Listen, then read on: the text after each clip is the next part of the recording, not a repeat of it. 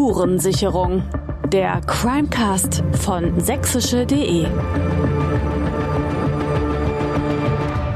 Willkommen zu Folge 2 des neuen Crime-Podcasts von sächsische.de. In der zweiten von insgesamt drei Episoden dieser ersten Staffel geht es auch um den Einbruch ins grüne Gewölbe. In der vorangegangenen Folge hatten wir ja mit einem Polizisten zusammen die kriminalistische Seite dieses für Sachsen bedeutsamen Falls betrachtet. Jetzt begeben wir uns in das Museum hinein und schauen, welche Folgen haben die Geschehnisse des 25. November 2019 für die staatlichen Kunstsammlungen als Institution und für die Menschen, die dort arbeiten oder zumindest vieles damit verbinden. Ich bin Fabian Deike, kommen Sie mit mir auf Spurensicherung. Wir gehen gleich Fragen zu den noch immer nicht wieder aufgetauchten gestohlenen Juwelen nach. Wo könnten sie sein? Sind sie überhaupt verkäuflich? Und wieso war der sichere Ort, an dem sie ausgestellt wurden, so verwundbar?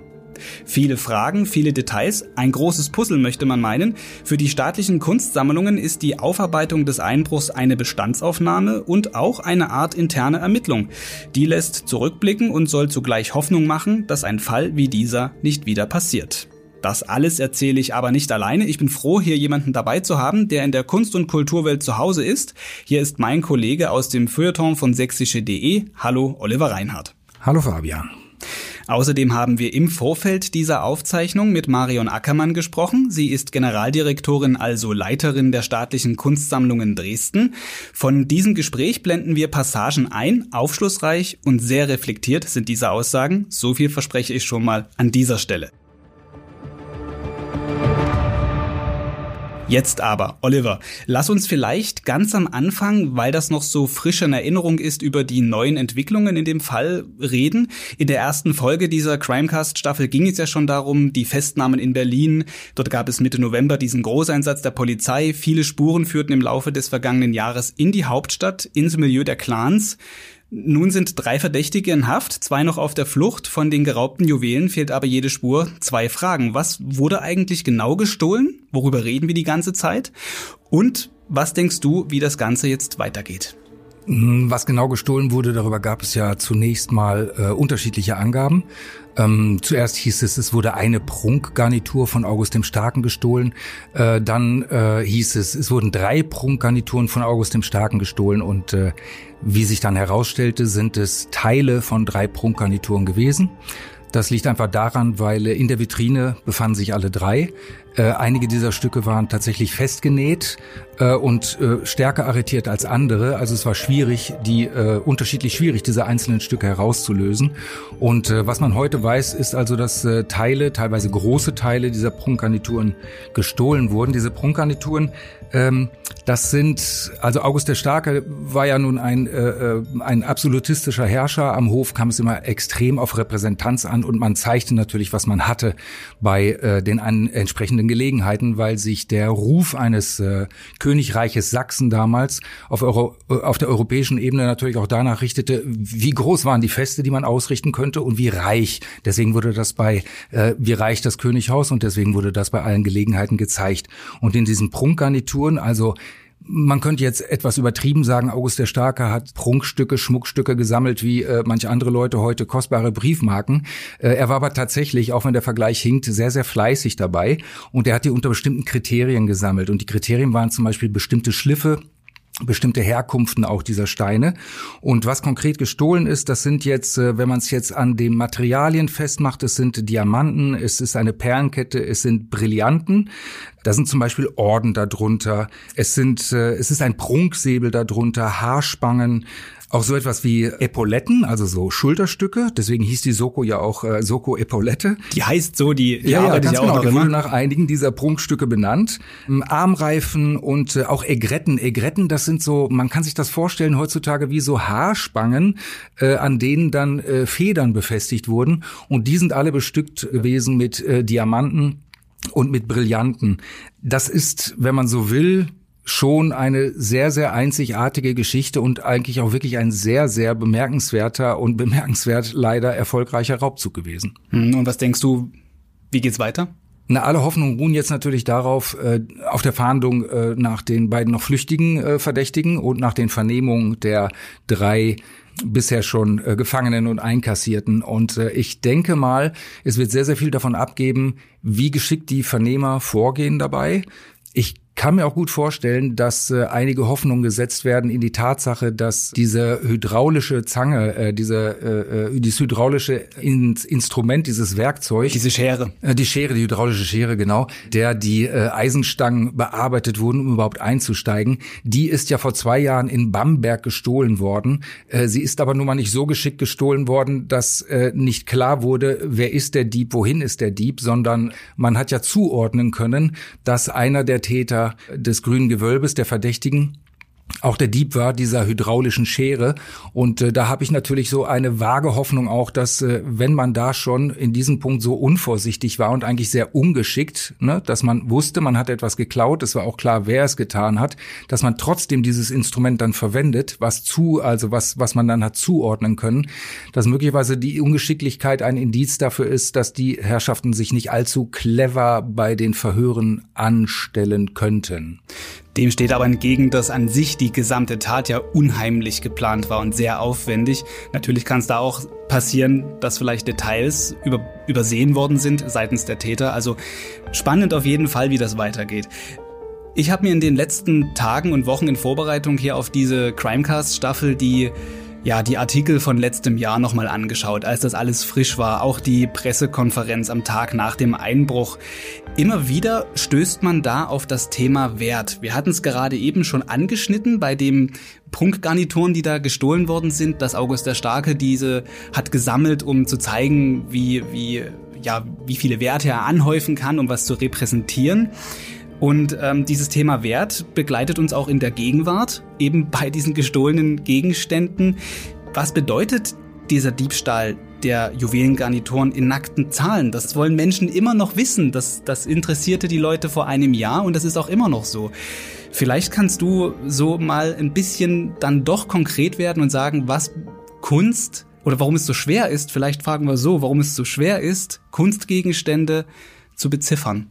Ja, wieso ist das so schwer? Weil es insgesamt schwer ist, Kunst in ihrem Wert eindeutig zu beziffern. Das gilt nicht nur für historischen Schmuck, das gilt ganz besonders, vielleicht in noch größerem Maße, gilt es ja auch für zeitgenössische Kunst. Also Kunst ist immer so viel wert, wie dafür bezahlt wird oder wie der Markt das einschätzt. Nehmen wir jetzt mal da, um einen ganz krassen Unterschied zu sagen, den reinen Materialwert. Ne? Eines Gemäldes zum Beispiel, eines Ölgemäldes, der ist natürlich relativ gering. Natürlich kommt dann Arbeitszeit hinzu und künstlerische Findung, Ideenfindung, Inspiration, Umsetzung. Das muss man ja auch beziffern. Aber letzten Endes ähm, ist entscheidend, wie wird das wertig am Markt beziffert? Und dafür sind Auktionen zum Beispiel maßgebend. Es sind auch Ankäufe maßgebend. Also zum Beispiel, wenn der Freistaat Sachsen sich entscheidet, ein Kunstwerk anzukaufen, dann bezahlt er eine bestimmte Summe dafür, die gefordert wird. Und in dem Moment kann man sagen, das ist so und so viel Geld wert. Das ist aber bei anderen Künstlern ist das kaum wirklich kaum wirklich zu beziffern. Nehmen wir das Beispiel Gerhard Richter. Gerhard Richter malt ein Bild. Das hat er vor vielen Jahren gemalt. Ein berühmtes Beispiel, was mir jetzt gerade einfällt, ist das abstrakte Bild. Das heißt auch so. Das ist unlängst in Hongkong bei einer Auktion versteigert worden und äh, dafür sind 23,5 Millionen Euro aufgerufen worden. Frage, ist das, ist dieses Kunstwerk jetzt 23,5 Millionen Euro wert, nur weil ein einzelner Mensch das so bestimmt hat, oder ist es vielleicht etwas weniger wert? Also auch da kann man das unmöglich genau beziffern.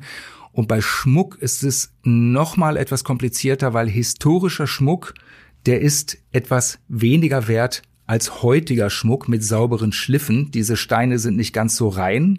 Aber auch dazu haben wir äh, Marion Ackermann befragt und äh, die weiß es natürlich äh, noch wesentlich besser als ich. Genau, du sagst es, wir haben mit Marion Ackermann ja im Vorfeld gesprochen und ich würde einfach sagen, wir hören noch mal genau rein, wieso es so schwer ist, ein Preisschild an Kunstgegenstände zu hängen. Außerdem wollten wir auch keine ähm, konkreten Zahlen. Man hätte natürlich sagen können, man lässt ähm, die Diamanten analysieren oder ähm, sind eben äh, indische Diamanten, die vorkommen in Portugal, waren noch gar nicht entdeckt. Sie haben Einschlüsse, sie haben gar nicht die Reinheit, die man heute hat, um die qualitätvollsten zu haben. Wir wollten aber auch keine, ähm, ich sage jetzt mal, Täteranweisungen vermitteln. An diesem äh, ersten Tag äh, war aus meiner Sicht, ich habe das eigentlich fast intuitiv gemacht, gemacht, das Wichtigste, einen Täterappell zu sprechen. Ähm, und der Täterappell ähm, ähm, war so gemeint, dass ich versucht habe, deutlich zu machen, dass es eigentlich nicht verwertbar ist. Es ist weder als komplette Garnitur verwertbar, weil äh, die Kenntnisse über diese Werke weltweit bereits schon zu dem Zeitpunkt überall eingeschleust waren. Auf der anderen Seite ist die Dinge auseinanderzunehmen und dann eben die, die, die Diamanten rauszulösen, da sie, da August der Starke nach historischen Schliffgarnituren gesammelt hat, sie eben auch nicht dem heutigen Stand entsprechen, aber eben auch ähm, so flach geschliffen sind, dann hätte man sie ja neu schleifen müssen, sind auch mit Kosten verbunden, dass es sich sozusagen in Anführungszeichen gar nicht lohnt. Ähm, also von daher ist die Frage, wie man den Wert bemisst, sehr schwierig. Natürlich kann man anhand von Gleich Vergleichsgegenständen Werte erzeugen, aber die, die könnten noch schwanken, diese Werte. Es ist, ähm, deshalb haben wir uns darauf verständigt, das nicht zu tun und bei uns gibt es auch keine Werte. Wenn Sie jetzt reisen würden, wenn man sie verschicken würde, dann würde man gegebenenfalls für die Versicherung Werte angeben. Haben wir aber nie gemacht. Ja, mit diesen Schilderungen kommen bei mir so direkt die Bilder vom November 2019 zurück. Diese Pressekonferenz, von der hier auch Frau Ackermann spricht, da war ich auch dabei. Das war eine ganz seltsame Stimmung. Man fühlte, es passiert etwas, ich will es kaum aussprechen, aber es ist irgendwas Historisches passiert in diesem Moment. Für die Region war es auf jeden Fall so. Manchem Raum zogen auch, gleich wie es bei Journalisten eben so ist, Parallelen unter anderem zum Raub des Sophienschatzes aus dem Dresdner Stadtmuseum 1977. Das ist immerhin der größte Kunstraub der DDR-Geschichte gewesen. Da kam viel weg. Lässt sich das überhaupt mit irgendwas vergleichen, aber was dann Grüngewölbe passiert ist?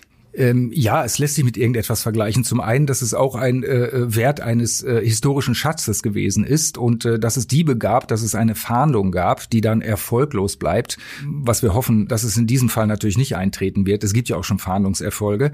Ähm, vergleichen lässt es sich insofern, dass auch damals ähm, Werte gestohlen wurden, Schmuck gestohlen wurde, der eigentlich nicht bezifferbar ist. Warum es damals ge trotzdem gemacht worden ist, warum man eine Summe in DDR-Mark veröffentlicht hat, das kann ich mir aus heutiger Sicht überhaupt nicht mehr erklären. Ich kann nur so sagen, es ist im Grunde genommen faktisch, es eine sehr heikle und sehr fahrlässige Geschichte, weil auch der Schmuck damals mit nichts vergleichbar war in seiner Wertigkeit wie Schmuck, der auch 1977 auf dem Weltmarkt war. Also ein Diamant, ein historischer Diamant äh, des Sophienschatzes hat einen komplett anderen Wert als ein aktueller Diamant mit genau dem gleichen Gewicht, mit genau der gleichen Karatzahl. Es sind einfach wirklich, ich will nicht sagen Äpfel und Birnen, es sind Äpfel und Pflaumen genau das gleiche wie für den Sophienschatz und da hast du dann doch wieder die Parallelen, gilt auch für den äh, Schatz aus dem grünen Gewölbe das Wort unschätzbar, das gefällt mir so gut. Äh, ich, ich hätte selber gerne eine Hausnummer und ein Etikett, äh, um ein Etikett dran zu kleben. Auch Journalisten nennen ja gerne feste Zahlen, vergleichen das mit äh, festen parallelen Beispielen, analogen Beispielen. Aber unschätzbar passt deswegen so gut, weil man kann diesen Wert so leid es mir auch tut und so schade das möglicherweise sein mag, man kann ihn nicht schätzen. Man kann ihn einfach nicht schätzen. Deswegen ist unschätzbar das perfekte Wort dafür. Wir einigen uns drauf, unschätzbar. Jetzt stellt sich aber zu Recht dann die Frage, wie kann es sein, dass etwas, was so wertvoll ist, überhaupt gestohlen werden konnte? Klar gingen die Täter unheimlich organisiert und routiniert vor, darüber haben wir schon viel geredet, vor allem in der ersten Folge dieser Crimecast-Staffel. Das zeigt der Brand des Verteilerkastens da an der Augustusbrücke. Sie mussten also genau wissen, welchen von diesen Dutzenden Kästen zünde ich an, um einfach den Vorplatz dort vor dem Schloss dunkel zu haben, dass die Straßenbeleuchtung ausgeht. Dass es drinnen dann aber so schnell ging, das überraschte dann doch, weil alles, was draußen passierte, war ja Planung und Vorbereitung. Da konnte man sich vorbereiten. Und irgendwie dieses Gebäude, das, das Residenzschloss, dann nach der Eröffnung 2006 sprachen viele davon, sei gesichert wie Fort Knox. Olli, du bist jetzt so ein bisschen bei uns der Experte, was Sicherheit angeht in Museen, hast dich sehr viel mit Vitrinen und mit Glas beschäftigt. Kannst du vielleicht mal sagen, warum der Vergleich mit Fort Knox dann doch ein bisschen dick aufgetragen war? In Fort Knox liegen halt die amerikanischen Goldreserven ne, der Vereinigten Staaten von Amerika. Das ist im Grunde genommen der Staatsschatz. Also es sind die Rücklagen in Gold, die dort gebunkert sind. Und das ist natürlich unterirdisch nach den allermodernsten äh, Sicherheitsvorkehrungen errichtet. Und man kann das nicht vergleichen, weil man muss in Dresden natürlich schon mal klarkommen damit, dass das ein historisches Gebäudeensemble ist. Ne? Das sind halt keine unterirdischen Betonstollen, sondern das ist, das ist eben schon Jahrhunderte alt. Und äh, wahrscheinlich würden Sicherheitsexperten sagen, wir müssen das Schloss Mal umbauen. Ne? Wir nehmen mal hier den Flügel weg, da Flügel weg und ziehen da noch eine Betonwand davor. Wir gehen in den Keller. Ja, oder, oder, oder bohren noch ein bisschen weiter nach unten. Ne? Äh, egal, ob dann das Elbewasser irgendwann eindringt. Nein, also es ist alles Unsinn. Das sind Vergleiche, die sind halt sehr populär. Das möchte man gerne vor Nox. Kaum einer weiß, was es eigentlich ist, aber die meisten sagen so sicher wie ein vor Nox. Aber das geht natürlich nicht. Und äh, ja, das ist tatsächlich eine der wunderschönen Seiten meines Berufes. Also man ist äh, Feuilleton-Redakteur und äh, beschäftigt sich mit äh, eigentlich ganz, ganz anderen Dingen. Und plötzlich wird man auch noch, muss man sich beschlauen und äh, sehr viel Zeit dafür aufwenden zu recherchieren. Äh, plötzlich wird man auch noch zu so einer Art kleinem Panzerglas-Experten. Wie geht das vor sich? Also es geht vor sich, indem man sich schlau macht, versucht herauszufinden, welches Glas ist denn überhaupt verwendet worden. Man scheitert schon daran, top secret. Das gehört natürlich zum Sicherheitskonzept. Also niemand weiß es, niemand wird es herausbekommen. Das wäre ja auch schön blöd, wenn man fragen könnte, offen einsehen könnte, was sind denn da und da bei dem und dem Schatz für Glasstärke und für eine Glasart verwendet worden. Das ist natürlich eine Einladung für Panzerknacker, die dann sagen, okay, dann versuchen wir da mal einen Raub und wir versuchen das mit den und den Mitteln. Es gibt verschiedene Arten von Panzerglas, ne, also von Sicherheitsglas. Es gibt verschiedene Dicken, dann gibt es wieder Matten, die da eingeflochten werden vom bruchsicherem Material. Das sieht man auch beim, äh, bei dem Video, dem legendären tragischen Video vom grünen Gewölbe. Da splittert das Glas nicht einfach raus, sondern es verbiegt sich einfach nur ne, und es wird dann aus der Verankerung gegrissen, eben weil da so Netze drin sind, die das Glas beieinander halten. Und äh, nun gibt es viele Sicherheitsfirmen, die das anbieten. Wir haben dann auch rausgefunden, welche Sicherheitsfirma dieses nun gewesen ist, weil so viele in Deutschland gibt es da gar nicht. Das kann sich aber auch jeder ganz schön, das ist interessant, im Netz angucken, wenn die ihre, ihre Gläser, ihre Sicherheitsgläser anpreisen, dann tun die das immer mit Härtetests. Die haben verschiedene Dicken und äh, eine verschiedene Zusammensetzung der äh, äh, zwischengelagerten Materialien bei den verschiedenen Glasschichten. Und da gibt es verschiedene Kategorien. Das ist sicher mit einem Vorschlaghammer, ganz beliebt zum Beispiel. Ne? Also ein richtiger langstieliger Vorschlaghammer, dann haust du da drauf und es passiert nichts. Ganz anders sieht zum Beispiel mal wieder aus, äh, wenn du eine Spitzhacke nimmst und eben nicht so eine 20 Quadratzentimeter Fläche hast, die dann plan aufs Glas auftrifft, da passiert nicht viel. Aber sobald du bei einer Spitzhacke diese ganze Kraft deines Schwungs und das Gewichts der Hacke auf so einen kleinen Punkt konzentrierst, konzentrierst, da bist du schon wesentlich mehr erfolgreich. Wenn du dann eine schwere Axt hast, die scharf geschliffen ist, bist du noch erfolgreicher. Es gibt eine Firma, die behauptet, dass so etwas nicht nur hammersicher, sondern auch axtsicher ist. Axt, Axt, schweres Wort, axtsicher ist. Haben wir auch neu gelernt, axtsicher.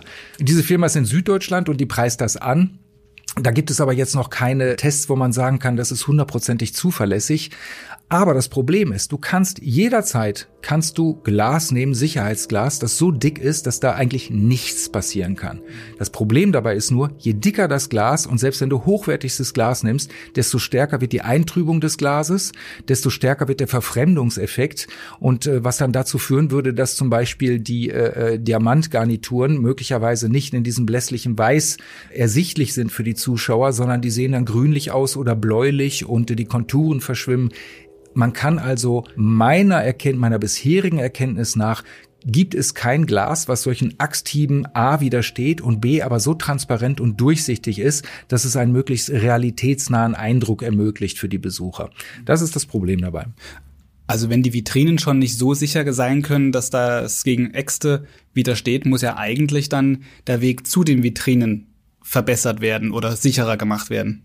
Richtig. Das ist natürlich das Problem, dass die Schwachstellen hierbei, dass es vorher auch schon Schwachstellen gegeben hat. Diese Schwachstellen sind aber zum einen baulich bedingt. Diese Schwachstellen sind zum anderen möglicherweise auch hier und da kommunikativ bedingt, vernetzungsbedingt gewesen. Aber so etwas, was passiert, so tragisch wie es ist, hat natürlich auch einen extrem hohen Lerneffekt. Und äh, auch in der Hinsicht wird wahrscheinlich, wir hatten es eben angesprochen, dieses historische Ereignis Geschichte machen, einfach indem es so hoffe ich, und die Bemühungen laufen ja, die Sicherheitsarchitektur tatsächlich nach vorne katapultieren wird. Ich würde sagen, wir bleiben beim Thema Sicherheit, denn wenn wir über Sicherheit reden, dann reden wir auch über Wachpersonal. Und das ist gleich die nächste Diskussion, die wir da letztes Jahr hatten nach dem Einbruch. Es gab immer wieder die Frage, warum die Sicherheitsfirma nicht eingegriffen hätte oder wieso das Personal dort nicht bewaffnet sei. Und äh, es gibt auch, und das muss man noch im Hinterkopf haben, ein Ermittlungsverfahren gegen vier Mitarbeiter der Sicherheitsfirma, die verantwortlich für die Bewachung des Objekts ist. Diese Ermittlungsverfahren sind, wie gesagt, noch laufend. Aber äh, zu dem Thema Sicherheitsfirma, Wachleute haben wir auch mit Marion Ackermann nochmal gesprochen, insbesondere eben sie auch dazu befragt, ob es sinnvoll ist oder nicht, Waffen zu tragen. Das hat sie uns gesagt. Es ist so, dass ähm, das Wachpersonal, damit meine ich die Personen, die in der 24 Stunden besetzten Leitzentrale, Sicherheitszentrale sitzen, ähm, einen gewissen Entscheidungsspielraum haben. Ähm, beim Eingehen des Alarmes äh, sehen Sie sofort ja auf den vielen, vielen Bildschirmen, was passiert und äh, müssen in diesem Moment entscheiden. Was Sie allerdings tun müssen, Sie müssen sofort die Polizei informieren. Da, da gibt es keine Frage, keine Diskussion. Ähm, aber dann, Sie sind immer zu zweit, Zeit ähm, müssen Sie entscheiden, ob einer muss immer sitzen bleiben, ob, der, ob einer hineingeht in die Situation und die Situation vor Ort klärt. Immer gilt der Grundsatz, Menschenleben geht vor. Das heißt, danach müssen Sie es ermessen. Ähm, als Sie die Bilder der Täter gesehen haben, haben Sie sich, da, hatten sich dagegen entschieden, dass eine Person reingeht wegen möglicher Gefährdung des eigenen Lebens. So, so ist es, das werden wir beibehalten. Ähm, es ist auch, äh, wir haben inzwischen ja auch nochmal zu unserer Absicherung auch juristisch juristisch unter vielen Ebenen äh, begutachten lassen, ob es korrekt ist, dass äh, die Aufsichten nicht äh, mit Waffen in die Situation hineingehen. Es ist ähm, uns definitiv bestätigt worden und ist auch hier so für die Zukunft weiterhin als klare Handlungsebene definiert worden. Oliver, Wachpersonal mit Waffen, wie sieht deine Meinung dazu aus? Also auch das Waff, äh, auch das auch das Wachpersonal ist ja ein Bestandteil des Sicherheitskonzeptes gewesen und ich finde, man sollte einfach nochmal darauf hinweisen, das Sicherheitskonzept äh, beim äh, Grünen Gewölbe der staatlichen Kunstsammlung, das ist evaluiert worden vorher. Das ist also überprüft worden und zwar ohne Beanstandung. Also es hat den Standards offenkundig wirklich genügt. Wachpersonal mit Waffen, ähm, ja, Ach, da muss man auch immer aufpassen, dass man sich nicht ein bisschen zu sehr von seinen Emotionen, wenn man ein emotionaler Mensch ist und einen das auch persönlich ein bisschen angreift. Es gibt ja viele Menschen, ähm, dass man sich da nicht zu sehr hinreißen lässt. Dann kommen immer so Fantasien, dass da irgendwie so äh, gestählte äh, Sicherheitsjungs runterlaufen und dann das Feuer eröffnen und äh, die Täter außer Gefecht setzen oder aber zunächst mal Warnschüsse abgeben. Ich finde das immer ein bisschen albern, weil das ist eine Wildwest-Geschichte und wenn man sich jetzt dann auch mal überlegt, was soll denn eigentlich dabei rauskommen? Du bist in einem dunklen Raum, du bist wirklich in einem dunklen Raum. Du gehst da runter, kannst nichts sehen, du bist in einem Museum, wo überall Sicherheitsglas ist und dann ballerst du da rum in einem Museum also es ist für mich eine vollkommen unsinnige, um nicht zu sagen schwachsinnige Vorstellung. Die kann man wirklich nur haben, wenn man möglichst radikale Ansichten von Sicherheitskonzepten hat. Es gibt in ganz Deutschland gibt es an keinem Museum Menschen mit Schusswaffen. Es gibt das nur an Einrichtungen äh, jüdischen Gemeinden, jüdischen Museum und so weiter. Äh, und da hat es auch ganz andere Gründe, weil man da halt Terrorgefahr oder politisch motivierte Anschläge halt befürchtet. Ich finde Schusswaffen bei Wachpersonal im Museum groben Unfug. Und Marion Ackermann sagte ja auch, dass die Wachleute sofort die Polizei informiert hätten, also im Prinzip genau das getan haben, was sie auch tun müssen in dem Moment. Es ist das passiert, was vorgesehen war in solchen Fällen. Und äh, wenn ich mich auch daran erinnere, dass es auch da schon wieder in der Öffentlichkeit teilweise so Sekundenrechnungen gegeben hat und Streits darüber, so und so viel Sekunden sind passiert, der Alarm ausgelöst. Es ist tatsächlich alles in der richtigen, in der geplanten und eigentlich in der vorbildlichen Zeit geschehen, was hat geschehen können. Dass es nicht gereicht hat, ist etwas anderes, aber wir müssen uns damit abfinden, dass es Qualitäten gibt von Gewaltverbrechen gegen Sachen oder gegen Menschen. Es ist auf beiden Seiten das Gleiche. Du kannst nie alle Eventualitäten ausschließen. Niemals. Hm. Kann man nicht. Das ist auch den staatlichen Kunstsammlungen bewusst. Dennoch haben sie gesagt, wir wollen dieses Verbrechen nutzen und nehmen als eine Art, ja, Möglichkeit, auch schonungslos aufklären zu können, um zu gucken, wo sind denn unsere Schwachstellen. Marion Ackermann hat uns auch reinblicken lassen in so ein paar Überlegungen, die es da jetzt gibt. Hören wir einfach mal kurz rein, welche Stellen die da so identifiziert haben. Marion Ackermann nochmal. Man muss sagen, es gab, man muss sagen, es gibt jetzt zwei parallele Prozesse. Das eine ist der Ermittlungsprozess. Das andere ist ein Analyseprozess, ähm, den wir selbst machen, gemeinsam mit den Partnern SEB und LKA, ähm, wo wir, ähm, ich würde sagen, in, schonungsloser Offenheit ähm, alles ähm, uns angucken, analysieren, ähm, sowohl in der Vergangenheit vom sagen, Zeitpunkt der Übergabe des historischen Grünen bis 2005 ähm, an die staatlichen Kunstsammlungen Dresden Öffnung 2006 bis heute. Wir haben einiges festgestellt, was unbedingt verbesserungswürdig ist. Das, ähm, das ist sicher, das sind die Informationsflüsse. Ähm, hier im Inneren, im Freistaat Sachsen, ähm, dadurch, dass man ja über Jahrzehnte hier in diesen Aufbauprojekten so eng miteinander verknüpft war, funktioniert es eigentlich relativ gut. Also man ist sehr dicht in der Kommunikation. Was wir aber auch festgestellt haben, die Informationsflüsse übergreifend, also zwischen den verschiedenen Ländern, zwischen die Frage, welche Stellenwert nehmen eigentlich die Museen auch aus ähm, kriminalpolizeilicher Perspektive ein? Ähm, wer erfährt eigentlich was, wenn es irgendwo ein Vorkommnis in der Welt gibt? Und wie können wir lernen und ganz schnell reagieren? Gibt es Frühwarnsysteme? Ist ja auch angesichts des Berliner Falls eine wichtige Frage. Ähm, das ist dringend verbesserungswürdig. Hm, haben wir gehört, was es so an Verbesserungsvorschlägen oder Ideen gibt. Oliver, was genau hat Frau Ackermann aber da jetzt gesagt?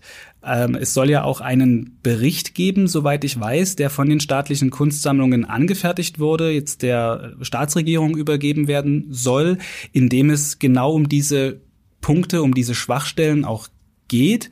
Ich stecke da nicht so tief drin. Kannst du ein bisschen Licht ins Dunkel bringen und vielleicht noch mal das, was Frau Ackermann gerade gesagt hat, beschreiben? Also diesen, diesen, diesen Bericht, den kennt natürlich auch niemand. Äh, es ist aber ein Bericht, von dem ich glaube, dass auch er, sagen wir mal, möglicherweise eine, äh, eine historische Entwicklung auslösen wird. Denn äh, die staatlichen Kunstsammlungen sind natürlich jetzt in der unglücklichen Lage, dass sie Erfahrungen gemacht haben, was jetzt geschehen kann. Und aufgrund dieser Erfahrungen, so glaube ich, wird jetzt ein Modell entwickelt, was auch für andere Museen im Inland, im Ausland eigentlich weltweit tragbar sein könnte. Und da gehört, wie Frau Ackermann auch gesagt hat, es gehört, dass man sich die verschiedenen Prozesse der Kommunikation zum Beispiel anguckt, dass man guckt, wiefern sind die baulichen Vorhaben auch den sicherheitspolitischen äh, äh, Maßnahmen und äh, Herausforderungen angemessen. Da gab es ja auch eine internationale Expertenkommission, die sich äh, mehrmals getroffen hat. Da muss man einfach gucken, wie sind die Evaluierungszyklen zum Beispiel? Reichen die Evaluierungen, also die Überprüfung der Sicherheitskonzepte, reicht das, wie es bisher war, oder muss man das so machen wie in anderen Ländern, äh, nämlich dass es äh, äh einmal im Jahr extern evaluiert wird? Dann wie wird äh, der, äh, wie wird die Wertigkeit und die Sicherheitsstufe bemessen hier in Deutschland? Äh, es gibt äh, viele Länder, in denen gibt es so fünf Wertigkeiten Wertigkeitskategorien und Sicherheitskategorien. Museen gehören zu den höchsten, zu der höchsten äh, Wertigkeitskategorie. In Deutschland gibt es aber nur zwei Kategorien. Da muss man jetzt natürlich auch überlegen, äh, reicht das? Ist das äh, differenziert genug? Kann man da gezielt genau arbeiten und damit umgehen? Es gehört Wartung der Kameras. Wie werden Kameras gewartet? Wie werden sie ausgerichtet? Und natürlich, wie gesagt, dieser Level des Staatsschutzes das sind, glaube ich, Dinge, die jetzt nochmal eine sehr, sehr starke Verbesserung erfahren werden. Und zwar eine Verbesserung, von denen, das muss man auch sagen, das Museumswesen weltweit auch profitieren wird. Großteile dieses Berichts werden intern sein. Der Bericht, soweit wir wissen, soll jetzt in diesen Tagen zum Jahrestag ja übergeben werden. Ich denke, wir haben jetzt viel über harte Fakten geredet für das Museum, aber es gibt ja auch noch diese emotionale Ebene bei diesem ganzen Einbruch. Und da denke ich so an die Menschen in Sachsen, die jetzt da sich irgendwie betroffen gefühlt haben, gerade in der Folge dieses Einbruchs, aber auch an die Menschen, die in diesem Haus arbeiten, die da jeden Tag ein- und ausgehen. Und wir beide haben in den Tagen nach diesem Einbruch mit Dirk Sindram gesprochen. Er ist Direktor des Grünen Gewölbes, war hart getroffen von den Ereignissen und er hat genauso wie auch Marion Ackermann eine westdeutsche Herkunft und diese westdeutsche Herkunft, man mag es kaum glauben, wurde ihnen dann zum Vorwurf gemacht, nicht ähm, ja die Sache ernst genug zu nehmen im grünen Gewölbe und dass sie äh, fahrlässig mit dem Kunstschatz umgegangen seien. Und äh, dazu hat auch Frau Ackermann noch etwas gesagt, ein, wie ich finde, sehr emotionales Statement. Natürlich ist das, ähm, ähm, ist das ähm, nicht schön, wenn man in Social Media beschimpft wird. Ähm, es hat, wurde ja auch mit dem Westfaktor verknüpft. Ähm, es gab eine große Aggression auch auf der Straße. Das fand ich schon eine sehr harte Erfahrung. Und das habe ich ja auch in der Rede zur Identität im Dresdner Schauspielhaus auch offen thematisiert. ich habe von der Identitätsgroteske gesprochen, dass man Menschen, die aus dem Westen kommen, unterstellt, sie würden nicht die gleiche Verantwortung übernehmen wie andere, die hier geboren seien. Das habe ich ja so ganz klar zurückgewiesen. Ähm, wir sind uns alle unserer Verantwortung zutiefst bewusst. Ja, schon irre, oder? Wohin die Menschen so dann denken und worin sie denken, Ursachen erkennen zu können für irgendein Handeln, oder? Ja, das sind halt die zwei Seiten der Medaille äh, der Identität. Ähm, die hat sehr, sehr positive Seiten. Das hat man ja auch an der großen Anteilnahme gemerkt, wie viele Menschen sich identifizieren, auch hier mit diesem sogenannten Staatsschatz, ne, und wie wahnsinnig denen das grüne Gewölbe am Herzen liegt, was ja auch ein Symbol ist für die Geschichte, für die große Geschichte der Barockzeit des äh, augusteischen Zeitalters. Das ist ja auch etwas, an dem man sich immer mal wieder erbauen kann, wenn man meint, in der Gegenwart gibt's halt so viele Probleme und da geht's uns eigentlich nicht so gut. Das hat schon auch so ein bisschen so einen Erbauungseffekt. Und äh, äh diese große Zuneigung und diese große Sympathie, die da wieder auch das Mitleid, das Mitgefühl, die in den staatlichen Kunstsammlungen und den dort Beschäftigten auch entgegengeschlagen ist, das große Interesse aus dem Ausland, das war ein weltweites Interesse innerhalb weniger Stunden, also Pressekonferenzanfragen aus China, aus Japan, aus den USA, überall von der Welt, das hat natürlich etwas sehr, sehr Schönes. Die negative Seite ist natürlich, dass man da gerne mal eine Emotionalität entwickelt, äh, die auch so ein bisschen etwas Närrisches hat, was man in diesem Fall sieht. Denn dann fängt wirklich der Verstand an, bei manchen Leuten, so muss man das leider sagen, äh, auszusetzen. Und dann fangen sie an, weil man halt sehr getroffen ist und da tatsächlich, das weiß ich, auch so etwas wie Trauer empfindet, eine Traurigkeit, Schmerz, das schlägt aber auch schnell in Wut um. Das kennen wir ja nun aus äh, der Geschichte der letzten Jahre und gerade der sächsischen Geschichte der letzten paar Jahre kennen wir das ja zu Genüge. Und dann braucht man für seine Wut, äh, für seine Trauer, braucht man ein Ventil. Auch das ist verständlich. Äh, dieses Ventil richtet sich dann gerne mal gegen Institutionen. Es möchte gerne irgendein ein Schuldigen möchte man gerne benennen. In diesem Moment hat es ja aber gegen Personen und nicht gegen die Institutionen gerichtet. Das ist natürlich immer noch besser, weil man kann immer Institutionen sind was so was Anonymes. Ne? Man kann sagen, ich mag diese Institution nicht, ich finde die furchtbar, aber viel viel. Es gibt die Aushängeschilder, es gibt die Symbole dieser Institution. Das sind natürlich dann oftmals die äh, Leiterinnen und Leiter dieser Institution. Und dann richtet sich das gerne gegen einen Menschen. Äh, man hat das Gefühl, man muss diesen Menschen jetzt irgendwie verantwortlich machen. Und wie macht man das verantwortlich? Und da kommen wir jetzt wieder viel damit mit einer auch äh, bei vielen Menschen leider verbreiteten Charakterschwäche zu tun, indem man ihm negative Eigenschaften unterstellt. Und dann heißt es wieder, dass diese Wessis, die haben sich eh nie dafür interessiert und nicht genug gekümmert. Das hätten Fachleute aus dem Osten viel besser gemacht. Das ist natürlich großer Kokolos und völliger Unsinn. Weiß auch jeder, wissen auch die meisten Menschen und es denkt nur eine Minderheit so. Aber selbst diese Minderheit, äh, der könnte man im Grunde genommen mal vielleicht empfehlen, darüber nachzudenken, was denn das grüne Gewölbe ohne Dirk Sündram zum Beispiel wäre. Ich meine, Dirk Sündram ist nun wirklich derjenige, der sich seit einem Vierteljahrhundert darum kümmert. Ohne den wäre dieses grüne Gewölbe nicht das, was es heute wäre. Vielleicht in einer anderen Form, aber wirklich in dieser Vollendung, auch in diesem Aussehen, in diesem, in dieser wirklich Weltbedeutung. Das ist etwas, was Dirk Sündram geschaffen hat. Also sollte man sich schon sehr genau überlegen, ob man sich in seiner Wut, in seiner Emotionalität so weit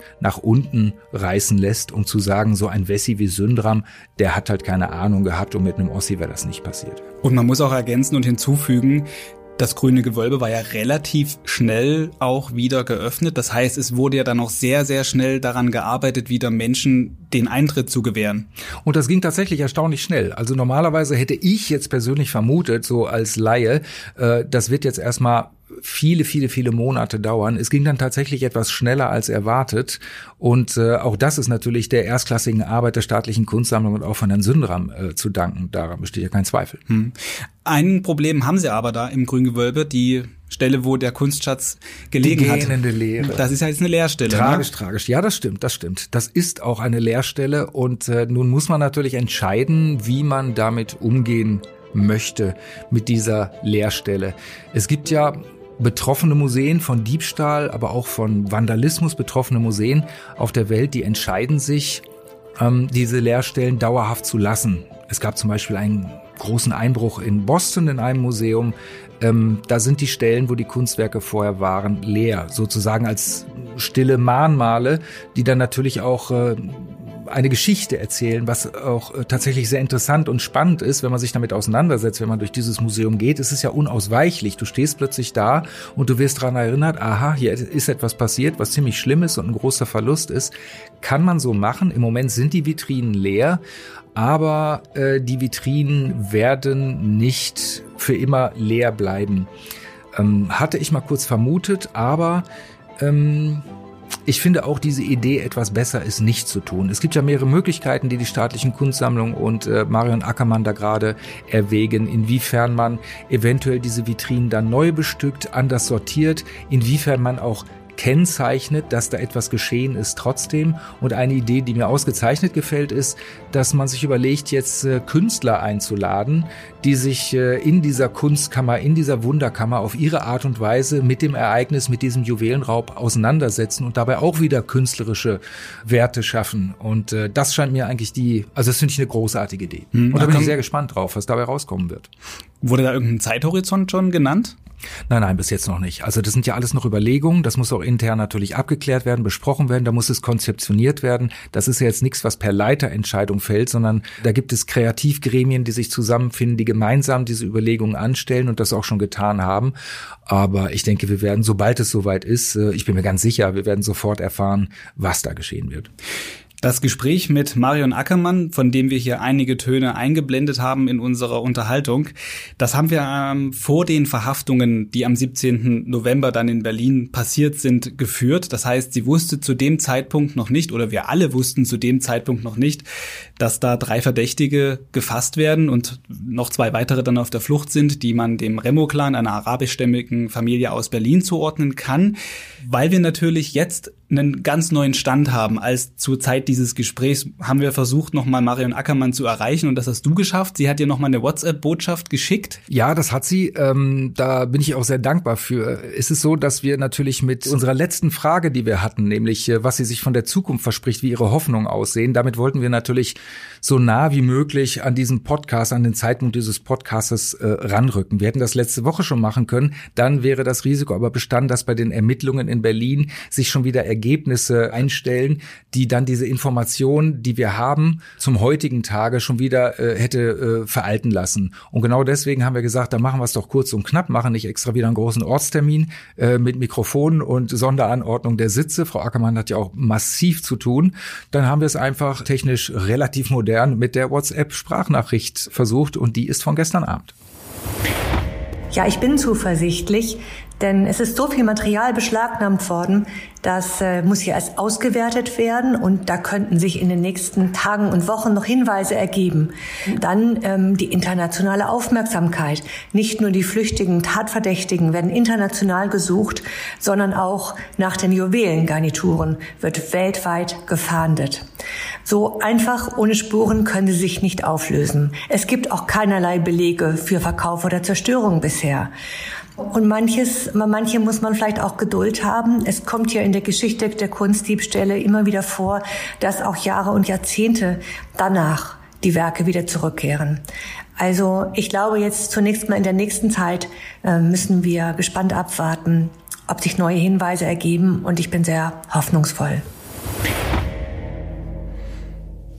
Frau Ackermann ist hoffnungsvoll, dass die Juwelen vielleicht wieder auftauchen. Oliver, wie sieht's bei dir aus? Ja, die Hoffnung stirbt zuletzt und der Glaube natürlich auch. Ich bin da ganz bei, äh, ich bin da ganz bei Marion Ackermann.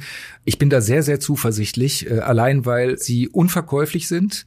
Und ich glaube an diese Geschichten zwar bedingt, dass sich immer wieder sehr, sehr reiche Leute auf der Welt äh, in ihrer Kunstnarretei dazu hinreißen lassen, Kunstwerke stehlen zu lassen, um sie dann einsam im Panzerschrank unter der Erde, also sozusagen wie in Fort Knox, äh, alleine genießen zu können. Aber ich glaube, diese Geschichten werden hemmungslos überschätzt und romantisiert. Also da wird es jetzt nicht Dutzende Menschen geben, die dafür in Frage kommen. Also ich glaube fest daran, dass sie eines Tages wieder auftauchen werden, einfach weil sie für die Diebe eigentlich nicht weiter verwendbar sein werden. Dann stellt sich dann natürlich immer noch die Frage nach dem Motiv, wieso stiehlt man sowas? Vielleicht auch manchmal, weil man es kann. Also Großmannssucht hat oftmals die, treibt oftmals die seltensten Blüten. Und wenn ich jetzt sage, ich kann in eines der am besten gesicherten Museen in Deutschland eindringen, ich kann das schaffen, da eine der wertvollsten, jedenfalls wenn man den kunsthistorischen Wert mit einbezieht, es gibt in ganz Europa keine weitere so vollständig erhaltene Sammlung von diesen Prunkgarnituren. Das gibt es nur in Dresden im Grünen Gewölbe. Man kann also sagen, ich habe im Grunde genommen ich habe den, ich habe den britischen Koh-i-Noor, den äh, Throndiamanten habe ich geklaut. Vielleicht ist das etwas, was dahinter steckt. Möglicherweise aber auch, dass ein Mensch den gerne besitzen würde, ungeachtet des materiellen Werts.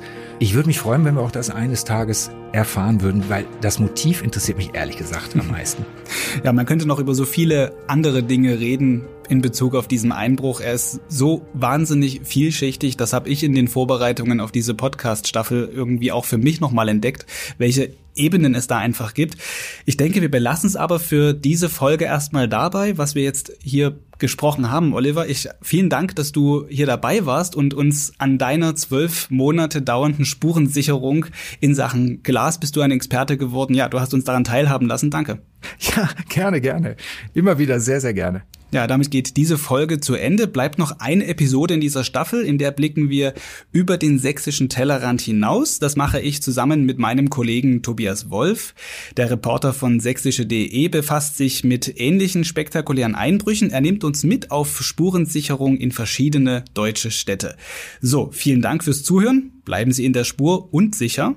Bis zur nächsten Folge. Tschüss. Tschüss.